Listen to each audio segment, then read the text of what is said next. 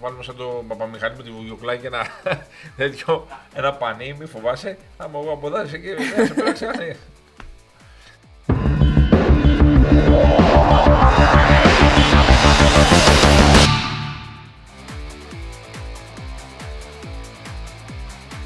Γεια σας παιδιά, ένα ακόμη. Πάρε βάλε powered by Betson. Το μάθες, το εργάκι. Νομίζω ότι βγαίνει από μόνο του. Πώς με βλέπεις? Σε βλέπω λίγο ξενυχτισμένο. Ναι, γιατί δουλεύαμε. Ήρθαμε κατευθείαν από το Ηράκλειο να κάνεις την εκπομπή σου. Να είμαστε συμπαρουσιαστές στην εκπομπή σου. Συμπαρουσιαστή είσαι, Τόλη Κοτζιά, στην εκπομπή της Νάντιας Βελέτζα. Ναι. Τιμή μου. Έχεις τελικούς, Ολυμπιακούς, Παναθηναϊκούς, Μίσιτς, Ντόρσεϊ. Χαμός, πανηγυρισμούς, ναι, αποκλειστικά πλάνα σου έχω φέρει από το Ηράκλειο. Αποκλειστικά πλάνα από τους πανηγυρισμούς του Ολυμπιακού. Ναι, αλλά το καλύτερο. Ποιο είναι? Το καλύτερο το έχουμε αφήσει για το κοινό του Πάρε Βάλε, το οποίο μας έχει στηρίξει πάρα πολύ. Q&A, πώς το είπες? Q&A. Α, και ναι, το μάθα, Ναι, έχουν έρθει πολλές ερωτήσεις, θα τις πω όπως είναι.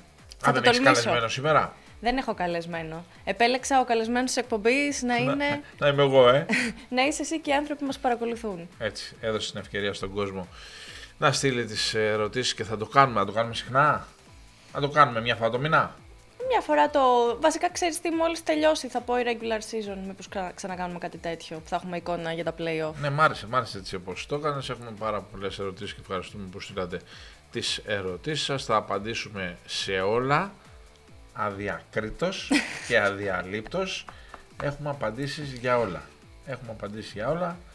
Αλλά πρώτα... Και θα τα πούμε στην συνέχεια. Πρώτα έχουμε το μεγάλο τελικό ανάμεσα στον Ολυμπιακό και τον Παναθηναϊκό. Ένα τελικό που περιμέναμε ότι θα είναι τελικός Ολυμπιακού Παναθηναϊκού. Ένα παιχνίδι που το έζησα από κοντά. Σου είπα ότι είναι Δευτέρα μεσημέρι, σχεδόν μόλις ήρθα από το Ηράκλειο, έζησα όλη τη διοργάνωση από κοντά. Δίκαιος τριαμβευτής Ολυμπιακός, νίκησε πανάξια τον Παναθηναϊκό στον τελικό και θα αναλύσουμε τα πώς και τα γιατί της νίκης του Ολυμπιακού. Ολυμπιακός ο οποίος προηγείται 3-2. Παναθηναϊκό τον έχει κερδίσει στο Super Cup, στην Ευρωλίγκα και την Κυριακή στο Κύπελλο. Ο Παναθηναϊκός έχει πάρει τα δύο μάτς του ελληνικού πρωταθλήματος. Για πες, τι θες? Το περίμενες αυτό το παιχνίδι όπως εξελίχθηκε? Αν άποψη ότι θα ήταν κλειστό? Εγώ ναι. Ναι, περίμενα ότι θα είναι κλειστό. Περίμενα ότι θα είναι πιο κλειστό. Στο παρκέ, όπως είχα γράψει κιόλας, μπαίνει οριακά ως το φαβορί ο Παναθηναϊκός, υπό την έννοια ότι είναι η πρώτη ομάδα στην Ελλάδα, πρώτη στη βαθμολογία στην Μπάσκετ Λίγκ και τρίτη στην Ευρωλίγκα, λίγο πιο πάνω από τον Ολυμπιακό, αλλά στο παρκέ τα πράγματα ήρθαν πολύ διαφορετικά. Ο Ολυμπιακός είχε τρομερή τακτική και επειδή παίζεις μπάσκετ, είσαι και προπονήτρια, όπως ξέρεις οι βασικές θέσεις του μπάσκετ είναι το 1 και το 5. Το 1 και το 5. Ο Ολυμπιακός είχε δύο υπέροχα ζευγαράκια στο 1 και το 5. Είχε ένα δίδυμο δυναμίτη, ο Walkup με το Φαλ, οι οποίοι είχαν βγάλει τις δαγκάνες. Πώς τρώσα αστακώσεις το καλοκαίρι? Δεν τρώω. Μία φορά έχω φάει αστακό. Ναι, και ενθουσιάστηκα με το κίτρινο πεπόνι εκείνη τη μέρα. Όχι από τον αστακό, έχω να μου το λένε φίλες μου. Το ελπάνε. Ναι, οι δαγκάνες, επειδή ήμουν και πίσω από το καλάθι, οι δαγκάνες, ειδικά ο Φάλ. Το ξύλο, Ναι, καλά, ξύλο πόναγα. Ξύλο και των γονέων. Ο Φάλ έκανε ένα καταπληκτικό παιχνίδι. Έκανε ένα παιχνίδι και ο Φάλ και ο Walkup, το οποίο παιχνίδι ήταν περσινής και προπέρσινης χρονιάς.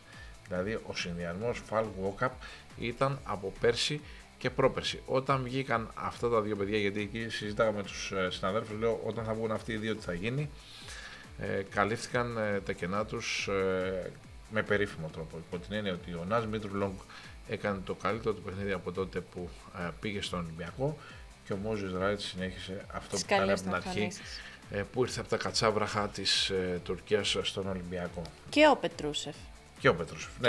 Απλά για να σου πω το έργο μου, ότι λέω το άσο 5. Ναι, και άλλοι παίχτες βοήθησαν σίγουρα και ο Πετρούσεφ ήταν πολύ καλός, αλλά άσο 5 ήταν καταπληκτικός ο Ολυμπιακός και γενικότερα είχε καλύτερη προσέγγιση στο παιχνίδι σε σχέση με τον Παναθηναϊκό. Εγώ να σου πω την αλήθεια, είχα στήσει αυτή στα time out να δω τι θα πει ο Μπαρτζόκας. Έψαχνε συνέχεια το post και λογικό, γιατί εντάξει, ο Παναθηναϊκός αυτή τη στιγμή εμφανίζεται περισσότερο με το Λεσόρ στο γήπεδο, ο οποίος εντάξει είναι σίγουρα ένας από τους καλύτερους ψηλούς της Ευρωλίγκας. Αλλά όταν έχει έρθει κόποση και όταν θεωρητικά είναι ένας ο πρωταγωνιστής, θέλεις να τον φθείρεις. Όπως και έκανε ο Ολυμπιακός. Δηλαδή η τακτική του προσέγγιση ήταν πολύ καλή. Στο πρώτο ημίχρονο, εγώ είχα την εικόνα ότι ο Παναθηναϊκός, επειδή έβγαζε τις άμυνες, είχε ενέργεια. Βέβαια, είχε χάσει αρκετά ξεμαρκάριστα σουτ, όπως και ο Ολυμπιακός. Ο Ολυμπιακός περισσότερα. Απλά ο Παναθηναϊκός έβγαζε τις φάσεις. Πήγε να τρέξει λίγο στην αρχή. Νομίζω ότι μετά στο δεύτερο ημίχρονο ο Ολυμπιακός επέβαλε το ρυθμό του και ο Παναθηναϊκός δεν εκμεταλλεύτηκε κάποια λάθη. Έκανε περισσότερα λάθη εν τέλει ο Παναθηναϊκός με τη σκληρή άμυνα του Ολυμπιακού. Και δεν νομίζω ότι η τακτική τους στη συνέχεια ήταν. Εντάξει, τον ανακρίνω τον Αταμάν, δεν μου βγαίνει. Η τακτικά δεν ξέρω, οι παίκτες λίγο χάθηκαν, δεν είχαν σωστή στόχευση. Προφανώς ο Λεσόρ κουράστηκε, μπήκε ο Μητογλου που ήταν απίστευτος στο 5. Αλλά εκεί θα έπρεπε ο Χουάντσο να είναι ένας καλή παραπάνω για να μπορέσει ίσως να μείνει ο Μητογλου παραπάνω στο 5, να είναι στο 4 ο Χουάντσο. Ο Ναν, εντάξει, το ένας παιχνίδι.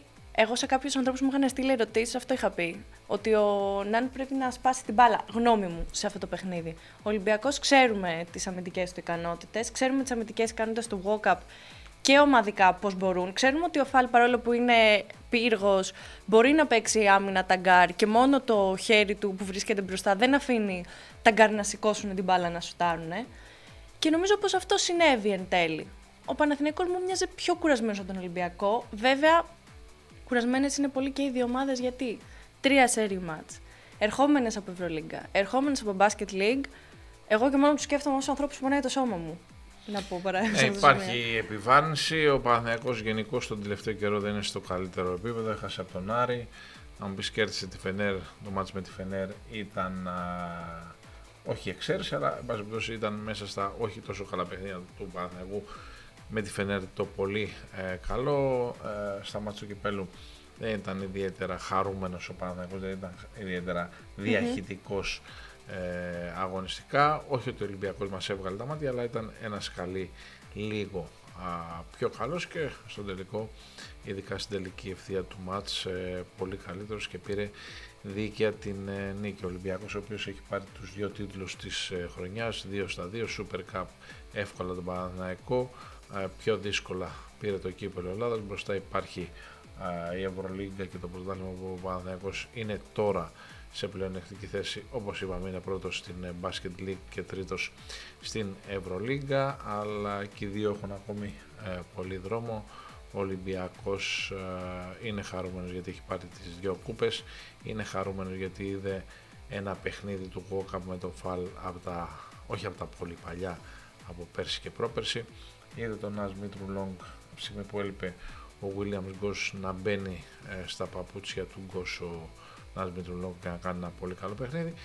Και η μεταγραφή, ο κύριος Πετρούσεφ έδωσε και αυτός πράγματα στον Ολυμπιακό. Σε σχέση με το ξεκίνημα της χρονιάς, κυρία Βελέτζα, ο Ολυμπιακός χθες πήρε σημαντικά πράγματα από 3 παίχτες που δεν ήταν στο ξεκίνημα της σεζόν στον Ολυμπιακό. Ο κύριος Πετρούσεφ, ο κύριος Ναντ Μίτρου Λόγκ και ο κύριος Ράιτ, να που οι αλλαγές κάποιες φορές μέσω στη σεζόν δίνουν λύσεις, είναι και 3 παίχτες καλοί έως πολύ καλοί και πήρε πράγματα ο Ολυμπιακός από αυτούς. Χθες είδα πολλούς φίλους του Παναθηναϊκού που ήταν απογοητευμένοι από το αποτέλεσμα και την εικόνα. Είπαν αυτό που είπες, ότι είναι λίγο μονοδιάστατος ο Παναθηναϊκός. Επαναλαμβάνω ότι μέχρι τώρα ο Παναθηναϊκός την κάνει πολύ καλά τη δουλειά. Είναι μια ομάδα 5 μηνών και 19 ημερών, είναι μια ομάδα με νέο προπονητή, είναι μια ομάδα με ένα καράβι καινούριους παίχτες, είναι μια ομάδα με 3 χειρουργεία, είναι μια ομάδα που έβαλε τον Μάικλ Τζόρνταν της, τον Κέντρικ Ναν 1η Νοεμβρίου, ενώ δουλευόταν 2 μήνες ήδη η ομάδα. Δεν μπορείς, η Ρώμη δεν χτίστηκε σε μια μέρα, χρειάζεται υπομονή. Καταλαβαίνω ότι είναι Παναθηναϊκός και Ολυμπιακός ίσον τίτλος, αλλά παίζουν και άλλες ομάδες και κάποιες φορές και ίσως και μπόλικες φορές οι άλλες ομάδες είναι καλύτερες. Ο κ. Μπαρτζόκας μετράει στον πάγκο του Ολυμπιακού στη δεύτερη θητεία 4 χρόνια, ο κ. Αταμάν 5 μήνες και κάτι παραπάνω. Εντάξει, είναι άλλη διαδικασία, αυτό είναι που δεν αντιλαμβανόμαστε ίσως. Δηλαδή... Και ένας είναι ο νικητής στο μάτς, ένας. Και αυτά τα μάτς είναι ένα παιχνίδι, έτσι, είναι ένα παιχνίδι. Απλά εντάξει, ο Ο Παναθηναϊκός είναι σε μια νέα διαδικασία και ο λόγος που βρίσκεται εκεί που βρίσκεται βαθμολογικά και στην Μπάσκετ Λίγκ και στην Ευρωλίγκα είναι γιατί έχει παίχτες με απεριόριστο ταλέντο. Μια τόσο καινούργια ομάδα. Ναι, απεριόριστο ταλέντο, αλλά παίζει και άμυνα σούπερ. Παίζει άμυνα, σίγουρα παίζει άμυνα. Που ίσως ενδεχομένως λόγω του επιθετικού ταλέντου όλοι περίμεναν ότι θα βάζει 90 και θα τρώει 80. Έτσι. Εμένα που μου αρέσει η άμυνα θα πω ότι ο Παναθηναϊκός είναι εκπληκτικός στα αμυντικά του καθήκοντα. Απλά δεν πρέπει να ξεχνάμε ότι είναι άλλη διαδικασία. Ο Ολυμπιακός ξέρει τι έχει πάρει από τον καθέναν, ξέρει τι μπορεί να πάρει ο Μπαρτζόκας, ξέρει ακριβώς τι του λείπει. Για μένα καλύτερη προσθήκη που έχει γίνει είναι ο Μόζες Ράιτ και το ξαναλέω. Ο Παναθηναϊκός λένε «Α, ο τάδε κοστίζει τόσα εκατομμύρια, ο τάδε κοστίζει άλλα τόσα εκατομμύρια».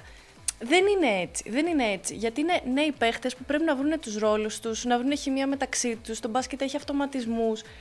Άμα δεν αποδίδει στην αρχή, μετά σε παίρνει λίγο από κάτω, ο καθένας το διαχειρίζεται αλλιώς. Είναι μια καινούργια ομάδα και εγώ έχω εκπλαγεί με το εκεί που είναι μέχρι στιγμής. Ναι, αυτό λέμε.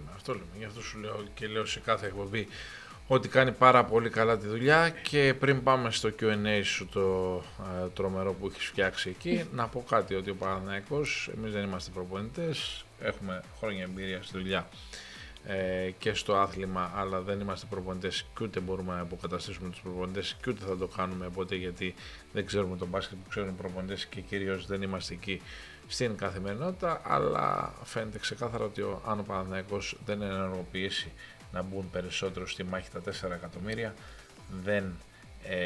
όχι, 4 εκατομμύρια πώς το εννοείς? Θα σου πω, όχι ότι δεν θα κάνει τίποτα, αλλά πρέπει να μπουν στη διαδικασία τα 4 εκατομμύρια. Τα 4 εκατομμύρια είναι τα 2.300 του κυρίου Χουάντσο Χελανγκόμεθ και το 1.700 του κυρίου Βιλντόζα. Ο Παναθηναϊκός δεν παίζει με πολλούς παίχτες. Πήρε ένα παίχτη, το Χουάντσο, ο οποίος μέχρι στιγμής είναι μακριά από τον καλό του εαυτό. Ο Βιλντόζα έχει τους τραυματισμούς, δεν έχει αποδώσει αυτό που πρέπει να έχει αποδώσει. Για να έχει καλύτερη συνέχεια και διάρκεια ο Παναθηναϊκός θα πρέπει να μπουν αυτά τα παιδιά στην εξίσωση και να παίζουν σαν κανονικοί παίχτες. Αυτά. Μήπως να πάμε να δούμε τι είπαν η κυρία Αγγελόπουλου μετά την κατάκτηση του κυπέλλου. Πάμε να δούμε τι είπε ο Παναγιώτης και ο Γιώργος Αγγελόπουλος και καπάκι θα δούμε τα αποκλειστικά βίντεο που σου έφερα από το Ηράκλειο. Ας τα δούμε μαζί. Ναι, έχω πανηγυρισμούς του Ολυμπιακού μέσα από τον αγωνιστικό χώρο. Όταν έβγαινε η ομάδα του Ολυμπιακού από τα αποδυτήρια, ο κόσμος του Ολυμπιακού το πανηγύρισε δεόντως το κύπελλο, το δεύτερο τίτλο της χρονιάς. Φρέσκο ρεπορτάζ σου έφερα από το Ηράκλειο και θα σου φέρω και στην άλλη και στην επόμενη εκπομπή και στη μεθεπόμενη, αλλά όχι από το Ηράκλειο, από άλλα μέρη. Πάμε να δούμε. Αυτό που είπαμε και στην ομάδα στα αποδυτήρια είναι ότι σήμερα γράψαμε ιστορία με την τρίτη συνεχόμενη κατάκτηση κυπέλλου. Το έχει κάνει ο Ολυμπιακός άλλη μια φορά τη δεκαετία του 70. Αλλά στη σημερινή, στη σύγχρονη εποχή, με τον ανταγωνισμό που υπάρχει, με τα τόσα παιχνίδια, 3-4 παιχνίδια την εβδομάδα, 3 παιχνίδια δώσαμε εδώ, Ευρωλίγκα, ο Παναθηναϊκός είναι τόσο δυνατός. Είναι κάτι μοναδικό το σημερινό. Το ευχαριστιόμαστε και συνεχίζουμε να γράφουμε ιστορία. Σίγουρα, όταν από το καλοκαίρι και μετά έχει δαπανίσει πολύ σημαντικά για να ενισχυθεί, έχει κάνει μεγάλες μεταγραφές, οπότε όταν κερδίζει ένα τέτοιο αντίπαλο και με μεγαλύτερο budget, ο οποίος μας έχει κερδίσει φέτος στο πρωτάθλημα, καταφέραμε να πάρουμε τον δεύτερο τίτλο της χρονιάς, έχει πολύ μεγαλύτερη αξία και μεγαλύτερη δυναμική. Η διαχείριση στις ήττες είναι κάτι που χαρακτηρίζει την ομάδα τα τελευταία χρόνια και είναι αυτό που μας έχει φέρει μια ανάσα από τον τίτλο της Ευρωλίγκας και με double στην Ελλάδα, με Super Cup. Αυτό που θέλω να πω όμως σχέση με τη φετινή σεζόν που είναι ξεχωριστό και δεν το λέω για να ευλογήσουμε τα γένια μας, είναι ότι η ομάδα είχε τρομακτικές ατυχίες, τραυματισμούς που μια άλλη ομάδα την είχαν διαλύσει. Εμείς κάναμε το καλύτερο δυνατό. Η ενίσχυση που έγινε στην ομάδα μεσούς στη σεζόν δεν έχει ξαναγίνει, πιστεύω.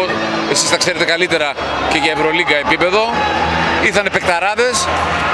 Περιμένουμε και τον Νικόλα να γυρίσει τέλη Μαρτίου και πιστεύω μετά θα είμαστε ακόμα πιο δυνατοί. Αυτά λοιπόν μεταξύ άλλων έγιναν χθες στο Ηράκλειο που ο Ολυμπιακός πήρε την δεύτερη κούπα της χρονιάς δικαίως. Ο Ολυμπιακός ο οποίος δεν έχει καλή... δεν έχει την καλύτερη δυνατή εικόνα μέχρι στιγμής, αλλά οι δύο κούπες είναι ήδη στην τροπαιοθήκη τους. Σκέψου να έπαιζε και πολύ καλά δηλαδή ο Ολυμπιακός τι θα μπορούσε να κάνει. Στο τέλος της χρονιάς κάνουμε για όλους ταμείο. Προς το παρόν η κυρία Βελέτζα Έχει Q&A, οπότε Q&A. Είμαι έτοιμος να απαντήσω σε όλα, κυρία Βελέτζα. Λοιπόν, θα ξεκινήσω από το πρώην Twitter X. Ξεκινάμε την πρώτη ερώτηση. Ναι. Top 10 παικτών που μένουν ελεύθεροι στη EuroLeague. Αυτό το καλοκαίρι. Δεν το θυμάμαι. Έλα που δεν θυμάσαι. Πάμε. Ταβάρες, 1. Ναι. Γράφε. Γράφω. Χεζόνια, 2. Ναι. Λάρκιν, 3. Ναι. Πες καμία ομάδα. Τα έχουμε ξαναπεί εδώ αυτά, βέβαια. Ναι, τα έχουμε ξαναπεί. Από τη Βαλένθια. Πες καμία ομάδα. Από τη Φενέρ. Από τη Φενέρ, Παπαγιάννης 4. Μονακό. Μονακό, Μάικ Τζέιμς 5. Ω, Μάικ. Από Παναθηναϊκό δεν είναι. Από Παναθηναϊκό για να τον πάρει ο Παναθηναϊκός. Όχι. Top 10 μου ζήτησαν, ναι, μου Μπαρσελόνα, κύριος Βέσελη. Ω, Βέσελη. Τον θες. Για πού. Ολυμπιακό, Παναθηναϊκό, για πού. Περαμαϊκό. Ολυμπιακό δεν χωράει. Ναι, όντως. Έχεις δίκιο. Κάπου όπα. Εδώ στους Ολυμπιακούς να διώξουμε για κανέναν που λέει ο λόγος. Πουαριέ. Πουαριέ. Να πω κάτι. Θα μου κόλλησε τον Παναθηναϊκό Πουαριέ. Ναι. Αλήθεια είναι. Είναι μέσα υπόψη. Ναι. Κύριος Πουαριέ. Έχω πέσει μέσα. GM θα γίνω. Εναλλακτική λύση. Δηλαδή Ταβάρες, Βέσελη, Πουαριέ. Τέτοια παιδιά. Άλλη ομάδα. Πες καμία άλλη ομάδα. Τις πάνω τις είπαμε. Μπασκόνια. Ο Σεντεκέρσκης, αν δεν κάνω λάθος. Παρτίζαν. Ντόζιερ. Βάλε. Ντόζιερ. Κίναν Έβανς. Ζαλγίρις. Δεν τους θυμάμαι απ' έξω. Αν και αείπνος. Αλίμονο. Κοίτα με τη μνήμη σου εγώ δεν φοβάμαι. Πώς είναι. 1, 2, 3, 4, 5, 6, 7, 8, 9, 10. Εντάξει, τέλειος. Φίλε Δημήτρη, πρέπει να είσαι χαρούμενος. Λοιπόν, top 10 παιχτών που μένουν ελεύθεροι στην Ευρωλίγκα. Ταβάρες, Χεζόνια, Λάρκιν, Παπαγιάννης, Μάικ Τζέιμς, Βέσελη, Πουαριέ, Σεντεκέρσκης, Ντόζιερ, Έβανς. Ναι, ξέχασα κανέναν. Ναι. Για πες καμία κανονική ομάδα. Κανονική. Κανονικές είναι όλες. Κοίτα, το πάνω κομμάτι το πήραμε. Οι ελληνικές είπαμε. Από τον Ολυμπιακό μένει κάποιος ελεύθερος. Από Εφές, τον Ολυμπιακό. Μένει κάποιος ελεύθερος. Πίτερς, βάλ' τον. Πίτερς. Κάναν. Από όλα έχει μπαξές. Αυτή είναι. Και άλλοι πολλοί. Πάμε. Ο φίλος Μάρκος, λοιπόν, Τόλης, σε ρωτάει. Τελειόπουλο, Τόλη, πού τον βλέπεις του χρόνου.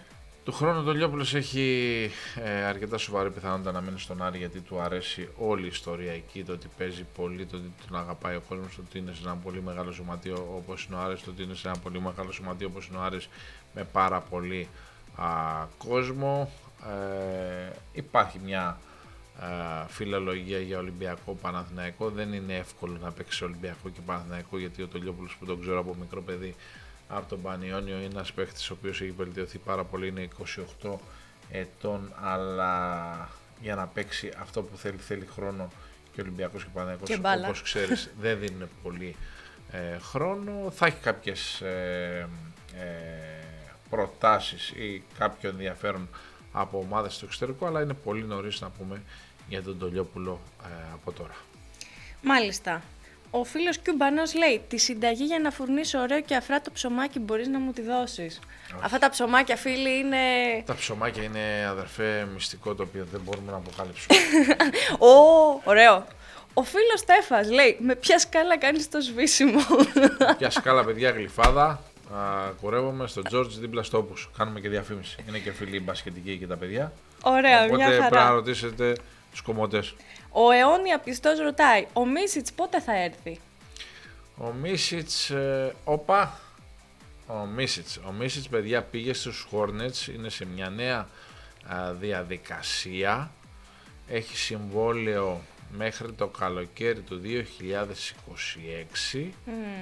Αλλά αυτό που μπορώ να σου πω τώρα που είμαστε στο Φλεβάρι, ότι τα σενάρια όλα είναι πιθανά. Προς Ευρώπη. Ναι. Τα σενάρια όλα είναι πιθανά. Προς Ευρώπη. Και η Ελλάδα Ευρώπη είναι. Προς πρώην προπονητή του. Προς Ευρώπη, μάλιστα. Δεν θα την πάρουμε αυτή την απάντηση από ό,τι καταλάβατε τώρα. Λοιπόν. Προς Ευρώπη. Υπάρχει πιθανότητα να επιστρέψει στην Ευρώπη. Δεν λέμε σίγουρο. Υπάρχει πιθανότητα. Άλλες φορές θα σου έλεγα αποκλείεται ή κάτι. Μέχρι να πέσουν οι υπογραφές τίποτα δεν είναι σίγουρο. Οπότε το κρατάμε. Λοιπόν, Σότος 13. Το ταξίδι του Γιαννακόπουλου στην Ισπανία αφορούσε πιθανούς μεταγραφικούς στόχους του Παναθηναϊκού για του χρόνου. Έχει και like από όχι, όχι, όχι, όχι. Το ταξίδι του Δημήτρη Γιαννακόπουλου ήταν καθαρά για προσωπικό του θέμα. Οκ. Okay. Πάμε παρακάτω. Ο φίλος Σταύρος λέει: θα ήταν πιο ανταγωνιστικό το ευρωπαϊκό μπάσκετ αν υπήρχε άνοδος και υποβιβασμός που θα ίσχυε για όλες τις ομάδες. Ναι, κάτι πάει να πει ο φίλος. Ανοιχτές κλειστές λίγκες ναι, εδώ ναι, μυρίζει. Ναι, ναι, ναι. Θα έπρεπε να ανοίξουν λίγο οι λίγκες, λίγο η Ευρωλίγκα μάλλον. Συμφωνώ. Να βάλουμε και κάτι άλλο, δηλαδή να μην έχουμε κάθε χρόνο Άλμπα και Βλερμπάν, να έχουμε κάτι διαφορετικό. Δηλαδή θέλω πολύ να μπει η ομάδα του Ντουμπάι, 100%. Λόγω της χρηματοδότησης, το λες. Θα είναι κάτι καινούριο, θα είναι κάτι καινούριο. Ναι, απλά εγώ θα σου πω και το εξής, σκεπτόμενοι έτσι τις ομάδες. Μπορεί κάποια ομάδα να έχει μικρότερο budget από κάποια άλλη, αλλά να έχει πολύ καλύτερη οργάνωση και να μπορεί να αποδώσει. Ή να έχει μεγαλύτερο fan base. Καλή ώρα που συζητούσαμε ναι. για τον Άρη. Ναι, μεγαλύτερη ναι, ιστορία. Ο Άρης είναι London Lions που είναι μια αγορά που μπορεί να ανοίξει. Η Παρή, η γαλλική με τον Ίσα λογική προπονητή και τον DJ Shorts που κάνουν πράγματα και θάματα στο Euro Cup. Απέκλεισαν και τη Μονακό. Είναι πολύ καλή ομάδα, αλλά εγώ επιμένω για την ομάδα του Ντουμπάι. Γιατί θα δώσει το κάτι πολύ διαφορετικό. Ναι, εντάξει, έχει ένα νόημα. Αν με ρωτάς... έχει μεγάλο νόημα, μεγάλο νόημα. Αν με ρωτάς φίλε Σταύρο, θα ήθελα να είναι λίγο πιο ανοιχτή η Ευρωλίγκα. Προσωπική άποψη. Πάμε παρακάτω. Ο φίλος Δημήτρης. Γιατί ο τελικός κυπέλλου γυναικών ήταν τόσο ρηγμένος σε σχέση με τον ανδρών. Γιατί δεν έγινε ένα τρίωρο πριν των ανδρών όπως έγινε με τους ημιτελικούς. Γιατί δεν είχε τηλεοπτική κάλυψη σε ελεύθερο κανάλι. Ξέρω ότι το είχε στο YouTube η Κοσμοτέ. Απάντησε εσύ που είσαι ειδική. Κοιτάξτε να δείτε. Αν με ρωτάς θα έπρεπε να είναι ένα τρίωρο πριν, δεδομένου ότι... το fan base θα το εξυπηρετούσε κιόλας ότι ο Παναθηναϊκός βρισκόταν και στους δύο τελικούς. Τώρα, γιατί δεν υπάρχει τηλεοπτική κάλυψη. Αυτό είναι ένα ζήτημα που πρέπει νομίζω να το λύσει η ΕΟΚ. Έχουμε μιλήσει και με την Εβίνα Τιμάλτση. Προσπάθειες γίνονται γι' αυτό. Απλά σε αυτό το σημείο μπορώ να πω κάτι λίγο αμφιλεγόμενο. Και παίζω γυναικείο μπάσκετ από τα 5 μου, δεν έχω σταματήσει. Δεν ευνοούσε το ζευγάρι ενός, Δεν ευνοούσε από τη μία, γιατί εντάξει, η αλήθεια είναι ότι το Ολυμπιακός Παναθηναϊκός είναι αυτό που ξεχωρίζει. Ξεχωρίζει. Απλά έχει σχέση δυστυχώς και με το προϊόν. Το προϊόν σε αυτή την περίπτωση δεν υπήρχε ανταγωνισμός σε αυτό το επίπεδο. Είναι ότι είναι στην Κρήτη, δεν ήταν στην Αθήνα. Οι Εσπερίδες έχουν την έδρα τους εδώ. Ο Παναθηναϊκός ναι, είναι ομάδα με μεγαλύτερο fan base, οπότε θα βρισκόντουσαν Παναθηναϊκοί εκεί. Τώρα νομίζω ότι... θα αρχίσουν να γίνονται βήματα σιγά σιγά, γιατί θεωρητικά όλοι θέλουν το καλύτερο για το γυναικείο μπάσκετ και να αρχίσει να εξελίσσεται, το προϊόν του να ανεβαίνει, οι παίχτες να αμοιβούνται καλύτερα, να θεωρείται επαγγελματικό. Μπορώ να μιλάω 3 ώρες γι' αυτό, οπότε πάω παρακάτω. Η Κρυμίλη είναι παιχτάρα. Παιχτάρα και σουτάρα. Παιχτάρα και σουτάρα, είναι. Θα πάει σε WNBA ή θα πάει Ευρώπη, νομίζω Ευρώπη. Έτσι ακούω. Ξεκινάς, το καλό μου το WNBA και την Ευρώπη στο γυναικείο είναι ότι η σεζόν τους Η σεζόν του WNBA είναι το καλοκαίρι, η σεζόν της Ευρωλίγκας και Eurocup είναι μέσα στο χειμώνα, οπότε πολλές παίκτες θα συνδυάζουν. Για ένα χρόνο, εντάξει δεν γίνεται σε συνεχόμενο αυτό, θα πεθάνουν και αυτές κάπου. Και η κόρη του Μποζγανά είναι πολύ καλή. Η Έλενα, τρομερή αθλήτρια και είναι ένα παιδί που έχει πάρα πολύ νοοτροπία.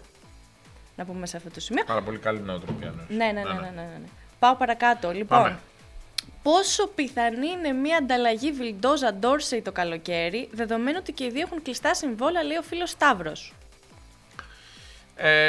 Είναι κάτι που το ακούω, αλλά δεν ξέρω αν μπορεί να γίνει κάτι τέτοιο. Γιατί όντως και ο Βιλντόζα και ο Ντόρσεϊ έχουν συμβόλαια που τρέχουν και θα τρέχουν, αλλά του Ντόρσεϊ η αποχώρηση είναι πολύ πιθανή από τη Φενέρ. Η αποχώρηση του Ντόρσεϊ το καλοκαίρι από τη Φενέρ είναι πολύ πιθανή. Μάλιστα. Ο φίλος ηγέτης ρωτάει αν έχει υπάρξει επαφή μεταξύ Παναθηναϊκού και Ναν. Ναι, είναι γνωστό, έχει υπάρξει και οι δύο πλευρές θα τα ξαναπούν εν ευθέτω χρόνο. Μάλιστα. Ο φίλος Γεώργιος λέει στην κανονική περίοδο στην Ευρωλίγκα καλύτερα 6ος, 7ος ή 4ος. Αυτό δεν το ξέρεις. Τώρα αυτό έχει να κάνει με το ζευγάρι. Και ποιον θα πετύχεις. Δεν είναι κάτι που μπορείς να απαντήσεις. Επιλέγεις ομάδα. Για ξαναπες, τι είπες, τι. Στην κανονική περίοδο στην Ευρωλίγκα, καλύτερα εκτός 7ος ή 4ος. Α, συγγνώμη, δεν το κατάλαβα. Νόμιζα 5ος. 4ος. 4ος θέλεις με το αβαντάζ. Ναι, εννοείται. Ναι, αλλά με έχεις μια ομάδα. Ας έχεις, δεν πειράζει. 2-0. Καλύτερα σπίτι σου και ας έχεις και το. Ό,τι θες. 4ος. Ερναγκομενόπουλος ρωτάει. Ναι. Πώς είναι τώρα τα πράγματα, ποιους παίκτες θα κράταγες στον Παναθηναϊκό και ποιους θα έδιωχνες, όπως είναι τώρα τα πράγματα. Είναι κάτι που δεν μπορεί να απαντηθεί τώρα. Τέλος χρονιάς. Ναι. Ναι. Τέλος χρονιάς. Τι να πεις, ποιον θα διώξεις. Εντάξει, αν δεν γίνει κάποιο θαύμα, τον παλτσερώσεις και δεν θα τον κρατήσεις. Αν θες κάτι να πω. Okay. Ναι. Ποιον δεν θα κρατήσεις, το Λεζόρ, το Αντιτοκούμπο, το Μίτογλου. Ο Χουάντσο, αν παίξει καλά από εδώ και πέρα που έχει και συμβόλαιο για τον χρόνο, δεν τον κάνεις, θα τον αφήσεις. Για μένα δεν τον αφήνεις αυτόν τον παίχτη. Ό,τι και να γράφεται, ό,τι και να λένε, το εφέ του Ερναγκόμεθ είναι αρκετά μεγάλο όταν είναι μέσα στο παρκέ. Στην Ελλάδα, παιδιά, τα αποτελέσματα καθορίζουν τις εξελίξεις. Οπότε ας περιμένουμε να δούμε πώς θα τελειώσει η χρονιά και από εκεί και πέρα βλέπουμε τι θα γίνει. Λοιπόν, ο φίλος Ντερομπουμ ρωτάει ποιους βλέπετε για Final Four και ενδεχομένως για Κούπα.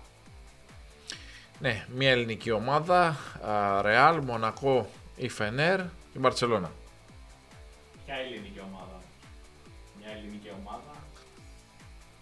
Μια ελληνική ομάδα. Ή Ολυμπιακός ή Παναθηναϊκός. Όχι δύο. Μία. Τι λες. Εγώ το Real Μονακό το βλέπω σίγουρο. Από εκεί και πέρα δεν μου είναι ξεκάθαρη η συνέχεια για το αν Παναθηναϊκός ή Ολυμπιακός, θεωρώ ότι μία εκ των δύο θα είναι. Εύχομαι και οι δύο πραγματικά. Η Μπαρτσελώνα. Φτάνει, είπες. Ναι, ας τέλος πάντων. Ο Ολυμπιακός 4 είναι. Ναι. Δεν χωράει άλλος. Εντάξει. Yeah. Φενέρ, Μπαρτσελώνα, Ολυμπιακός, Παναθηναϊκός ήταν για αυτά τα δύο. Φενέρ, Μπαρτσελώνα, Ολυμπιακός, Παναθηναϊκός για το 3-4. Μάλιστα. Πιστεύω εγώ. Ωραία.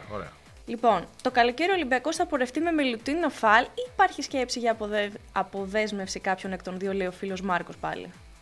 Ο Ολυμπιακός δεν σκέφτεται τέτοια πράγματα. Ο Ολυμπιακός σκέφτεται το επόμενο παιχνίδι. Ο Ολυμπιακός αλήθεια είναι ότι θα έχει έναν γλυκό προβληματισμό το καλοκαίρι αν συνεχιστούν έτσι τα πράγματα, υπό την έννοια ότι έχει το Φαλ, ο οποίος την Κυριακή ήταν αρκούδα πραγματική. MVP. Ναι. Κατά σπάραξ τον Παναθηναϊκό. Ο Μιλουτίνοφ είναι ένας παίκτης ο οποίος έχει την ατυχία του τώρα. Μόλις επανέλθει, σε λίγο καιρό θα είναι σε καλή κατάσταση και θα είναι ένας παίκτης κάτι παραπάνω από πολύτιμος. Όπως είπε ο Μόζες Ράιτ, κάνει το ένα παιχνίδι πολύ καλό μετά το άλλο. Και ο Πετρούσεφ, ο οποίος, όπως μας είχαν πει και στο Σακραμέντο και όπως το ξέρουμε το παιδί τόσα χρόνια, είναι ένας παίκτης πιο γλυκός, ο οποίος έχει πολλή ουσία. Λοιπόν. Ο Ραγκαβόπουλος θα γυρίσει σε Ελλάδα και αν ναι, είναι πιο πιθανό στον Ολυμπιακό, λέει ο κύριος Πρέπελιτς. Κύριε Πρέπελιτς, καλά τα πάτε στην Γαλατά.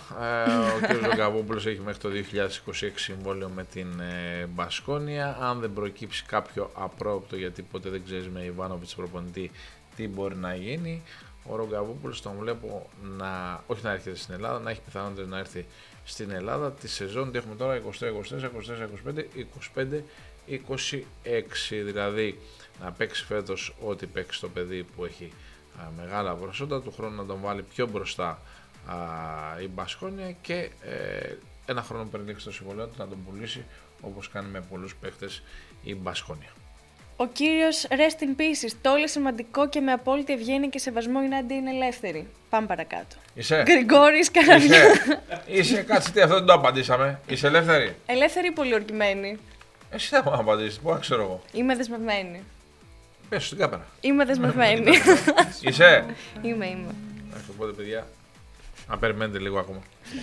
Ο κύριος Γρηγόρης, μετάξε σένα, λέει: μπορείς να ρωτήσεις τον προπονητή Σερέλη ή ακόμη καλύτερα τον Αταμάν, γιατί έχει κλείσει τόσο πολύ το rotation, ειδικά στο κύπελλο με συνεχόμενους αγώνες. Ρώτα τον Τόλη, τον κύριο Αταμάν. Παιδιά, από εβδομάδα, γιατί τους είχα χθες στα πόδια μου, αλλά η ερώτηση ήρθε μετά. Μαρία, λέει, Τόλη, πώς θα Μαρία ή Τόλη. Μαρία, λέει. Γιατί η Μαρία είναι η αδερφή μου, λέω, ρώτα για την αδερφή μου, λέγε. Τόλη, πώς θα μπορείς ο Παναθηναϊκός να ανταπεξέλθει σε 3 διοργανώσεις με ένα ρόστερ που έχει κενά? Δεν χρειάζεται 2 μεταγραφές, μια και δεν έχουν βγει όλες. Ευρωλίγκα μέχρι 7 Φεβρουαρίου έτσι κι αλλιώς. Έχεις μάθει. Φινίτο la musica, passato la fiesta. Τα άλλα τα απαντήσαμε από πάνω, νομίζω. Καλά τα λέω. Ναι, και απάντησα, είπα τα 4 εκατομμύρια πρέπει να ενεργοποιηθούν. Δηλαδή ο κ. Χουάντσο 2.300 και ο κ. Βιλντόζα 1.700. Κανέλος λέει: αν ο Χουάντσο δεν κάνει κάποιο step up, θεωρείται θα αποδεσμευτεί το καλοκαίρι? Πάμε παρακάτω, το απάντησα. Ελμάγκο, πιο γλυκό σου αρέσει πιο πολύ το Λάρα Τόλι? Πιο γλυκό, έφαγα στην Κρήτη τρομερά γλυκά. Το πιο ωραίο γλυκό είναι σουφλέ με παγωτό. Σουφλέ με παγωτό, που δεν μ' αρέσει πολύ. Σοκολατήλα, όχι. Όχι, Α. Σοβαρή ερώτηση, λέει ο κύριος Άγγελος, τι θα αντιθείτε τις απόκριες? Εντυμένοι είμαστε. Εντυμένοι. Όλο τον χρόνο. Ωραία. Φταίει ο Αταμάν στη διαχείριση του Χουάντσο. Τι φταίει, ρε παιδιά, προπονητής του είναι. Προπονητής βλέπει, διαχειρίζεται.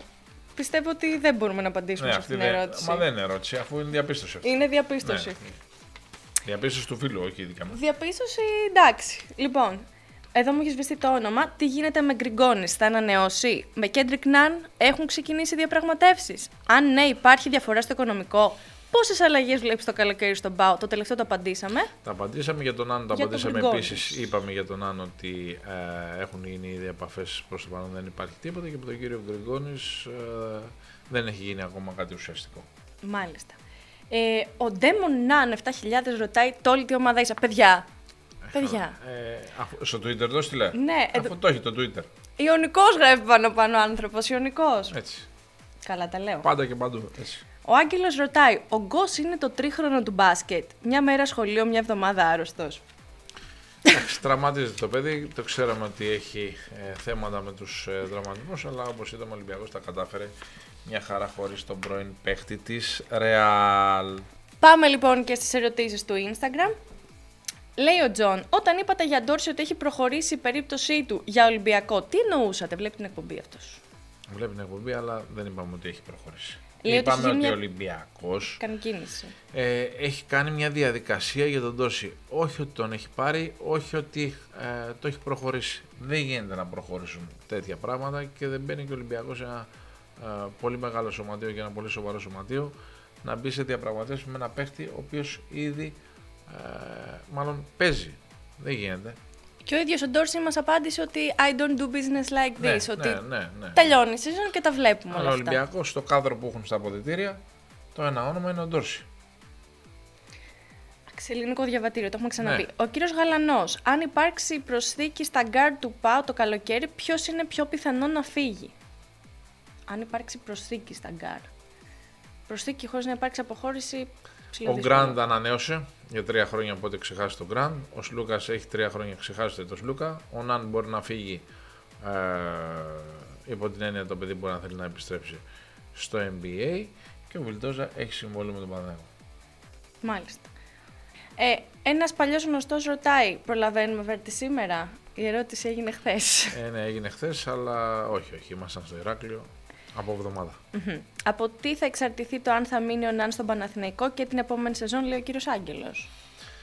Θα εξαρτηθεί από ένα συνδυασμό πόσο θέλει να επιστρέψει ο Ναν στο NBA και τι πρόταση θα του κάνει ο Παναθηναϊκός. Και πώς θα εξελιχθεί για μένα και η σεζόν, δηλαδή πώς θα προχωρήσει η σεζόν. Ο κύριος Καλογερόπουλος ρωτάει: πότε θα κουρευτείς? Ρε παιδιά, κουρεύτηκε ο άνθρωπος. Κουρεύτηκα.